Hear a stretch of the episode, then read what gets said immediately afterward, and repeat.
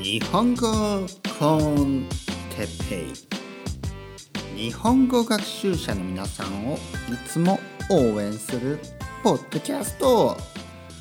今日は成果が出るまでの間について。日本語コンテッペイの時間が来ました。今日も一日頑張って生きてこう。日本語頑張れ。みんなを応援したい。日本語頑張れ。楽しく勉強をしよう。寿司が好き。ラーメンが好き。そばが好き。うどんが好き。ベジタリアンだけど日本では肉や魚を食べてしまう。だから太る。日本に行くといつも太る。太ってもいいよ。楽しければ。どうでした？今日の、歌は少しどうでした？どうでしたか？今のリリックをね、ちょっと説明します。はい。ね、まあもちろん今日もね日本語を頑張るぞみたいなね、そういう頑張ってくださいみたいな、いつもと同じ、セリフで始まりましたね。リリックスで始まりました。そして寿司が好き、ラーメンが好きみたいなね、そばが好き、うどんが好きね、好きな食べ物ね、肉が好き、魚が好きね、日本では食べてしまう、ね、例えばこれねよくあるんですよ。よくある話、聞いてくださいね。いろいろな理由でベジタリアンの人っていますよね。例えば宗教的な理由、ね、例えば自分の宗教レリジョンですね。それで例えば魚が食べられないとか肉が食べられないとかね、そういう人がいます。あともう一つは肉や魚がねあまり好きじゃない人、ね、好きじゃない人、そういう人もいますよね。味が好きじゃないで、こういう人が結構ですね、例えば日本に行ってね、魚が嫌いな人、例えば魚が嫌いなねイギリス人とかね、アメリカ人、まあいろいろな人いますけどが日本に行って寿司を食べたりで、例えばねお寿司、日本に行って寿司を頼んでくださいね、まあ、頼んだことがある人、食べたことがある人は多分わかると思うんですけど、匂いますか？魚の匂いがあんまりしないですよね。これスペインに来て僕は一番びっくりしたことが、魚臭い例えばねマーケットに行くでしょ。マーケットに行って魚がね結構臭いんですね。臭いっていうのは別に僕はその魚臭い匂い嫌いじゃないので、僕は魚大好きですから問題はないんですけど、でもね魚の匂いが強い気がしますね。なんかで日本で魚料理あんまりね魚の匂いがそんなに強くなく感じるんですけど、どうですか皆さん、どう思いますかね。いやもちろんねいろいろ意見はあると思いますよ。いや日本なんてもう成田空港から魚臭いぜとかね、まあそういうことを思う人もいるかもしれない。でもあまりね寿司屋とか日本でねお寿司屋さんに入っても魚臭っと思わないですね。ビネガーね、酢の匂い、お酢って言いますね、酢の匂いは結構強いです。でもね魚自体はあんまり匂わないんですけど、どうですかね。今度日本に行って寿司屋に行ってねお寿司を頼んでちょっと匂ってください。魚をね食べる前にあれ匂いがない匂いがしないね、そういうふうに感じる人がいると思います。そして、お肉ですね。例えばですね、僕には妻がいるんですが、僕の妻はですね、あまりねスペインで肉を食べないんですよ。あまり食べないんです。でもね、日本だとたくさん食べるんですね。なんかね、特に牛肉ですよ。牛肉、スペインでですね、例えばレストランで牛肉を頼むと、結構ね、牛肉が硬いんですよね。硬いんですよ。なんか疲れるんですよね。顎が疲れる。こうね、噛む時にね、うわー、なんか肉あーって感じなんですよ。肉あーってそれが日本で牛肉を食べると、まあもちろんね、神戸ビーフとかね、そういう高級な肉もあるんですけど、普通のお肉でも柔らかいね、おいしいおいしいみたいな感じで、自分の国で肉をあまり食べない人でも日本に行ったら肉をね、たくさん食べてしまう、ね、こういうことがよくありますね。もちろんですね、僕はあのいつも言うように、日本が全てがいいわけではないです。もちろん、ね、例えばチーズとか、スペインのチーズの方が100倍美味しいですよ。日本のチーズはね、ダメです日本のチーズのクオリティは低いです、ね、チーズはダメ、ね、あとパンもね、まあ普通のパンですよ。その美味しいパンは美味しい。でも普通のパンはね、スーパーマーケットのパンは美味しくない、ね、だから日本ではパンやチーズやバターとかそういうものはね、あんまり美味しくない、ね、あと果物もスペインの方が美味しい果物が多い、ね、まあもちろんね、日本の果物も美味しいです。美味しいけどね、ちょっとね、甘すぎる。日本の果物甘すぎ、ね、スペインの果物は、まあ、すごいね、自然な味がしますね。ナチュラルな味がする。でもね、やっぱ肉と魚は日本の方が美味しい。これは僕の意見ですから、そう思わない人がいてもいいですね。でも肉と魚は僕はね、日本の方が美味しいと思う。特にね、やっぱり肉が全然違う。牛肉は日本の方が美味しいです。牛肉は本当に、まあもちろんね、アメリカの肉とか牛肉も美味しいのがあるとは思うんですけど、オーストラリアとかね、牛肉有名ですから。でもね、種類が違うんですよね。やっぱり日本の肉はやっぱり柔らかいです。あと臭みがない、臭くないね。まあ僕はイギリスに住んだことがあるし、あとスペインにね、住んだことがあるし、あとまあアメリカはね、実は行ったことがないんですね。でもハワイには行ったことがあります。でね、牛肉がね、やっぱりちょっと臭い。臭いって言うと失礼ですけど、ちょっとね、肉の匂いが強い。牛肉の匂いが強いですね。やっぱ日本の牛肉は匂いがすごいね、ないないっていうとね、ちょっと分かってもらえないんですけど、食べたことがある人は分かると思います。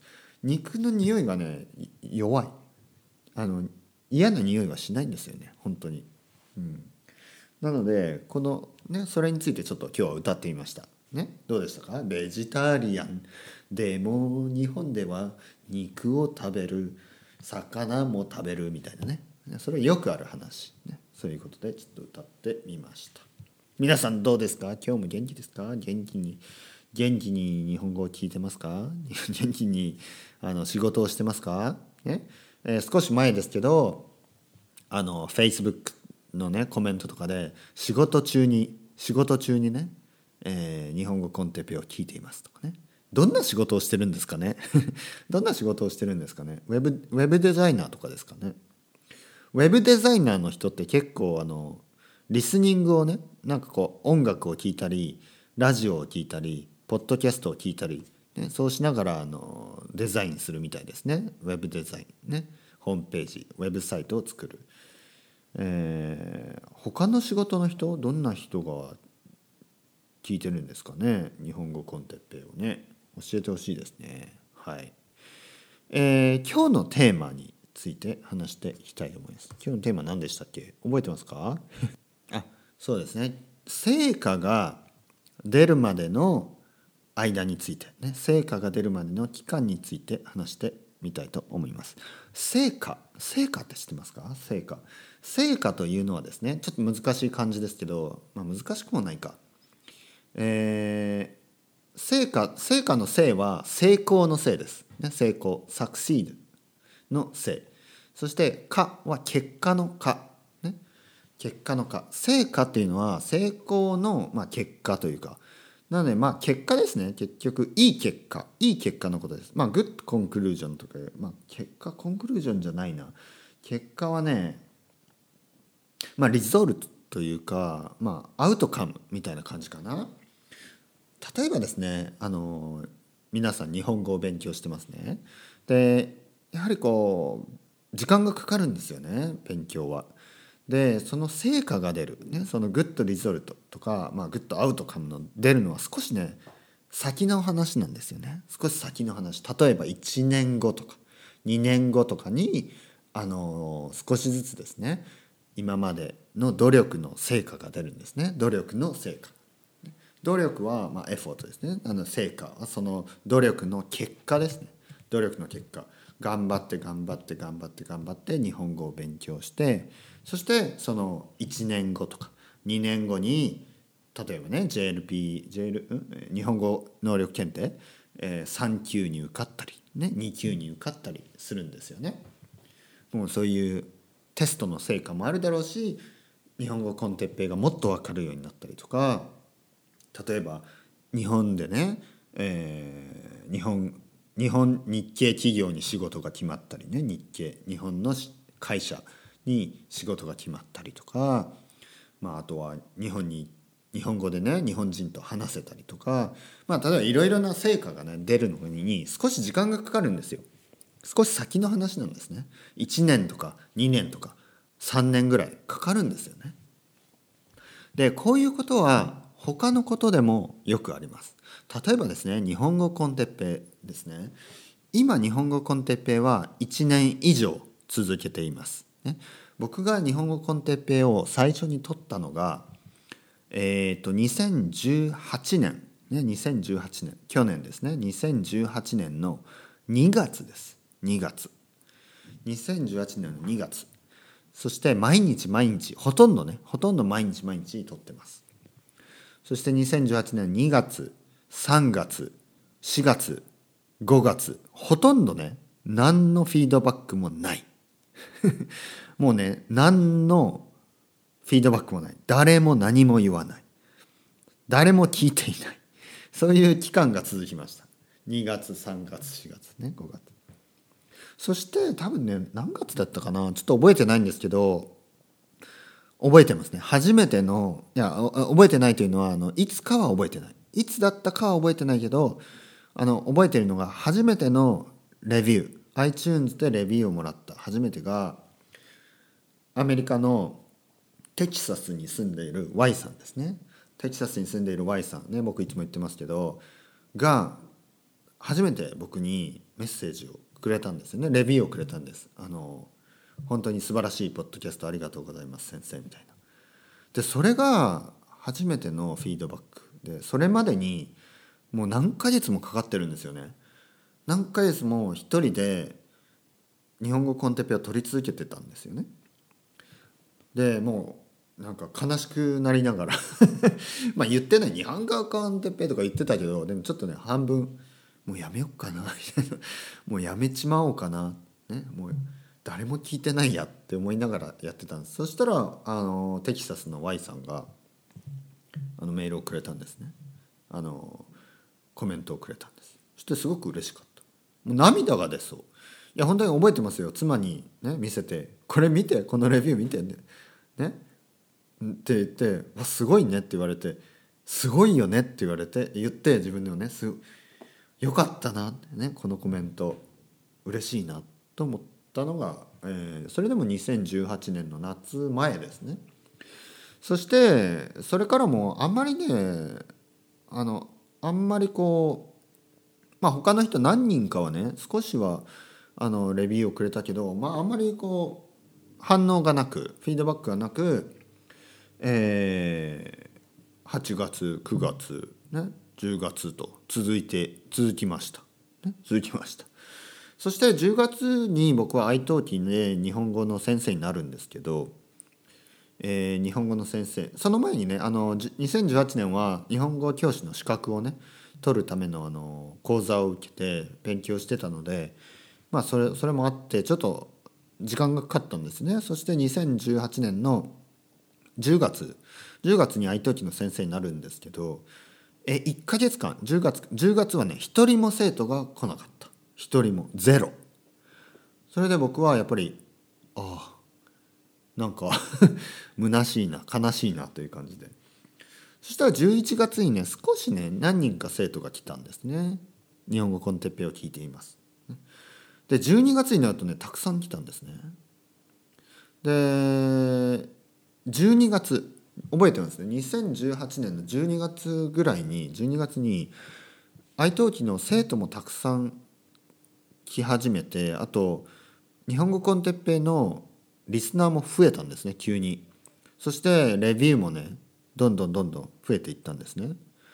で2019年ですね、2019年の1月そして2月ぐらいにもっとねレビューが増えて、Facebook のグループメンバーもねどんどん増えていったんですね。今でもね増えてますけど、でやっぱり1年ぐらいかかってるんですよね。日本語コンテッペイを始めて1年ぐらいしてやっと初めて聞いてくれるような人が増えてきた。で1年間かかりますよ、やっぱり1年ぐらいね。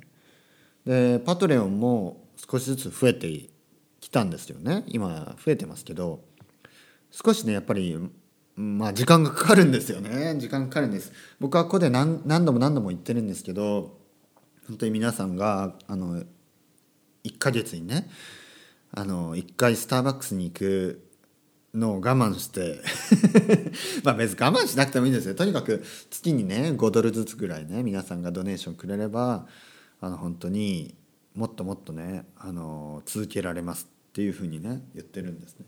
本当に月に$で構わないですね。$で月に$1人月に$くれればもちろん$10とかね、いや$10の人もいますよ。本当に嬉しいですよ。だ$10の人がいればもっと少なくて済みますから、$5だとやっぱり400人ぐらい必要ですね。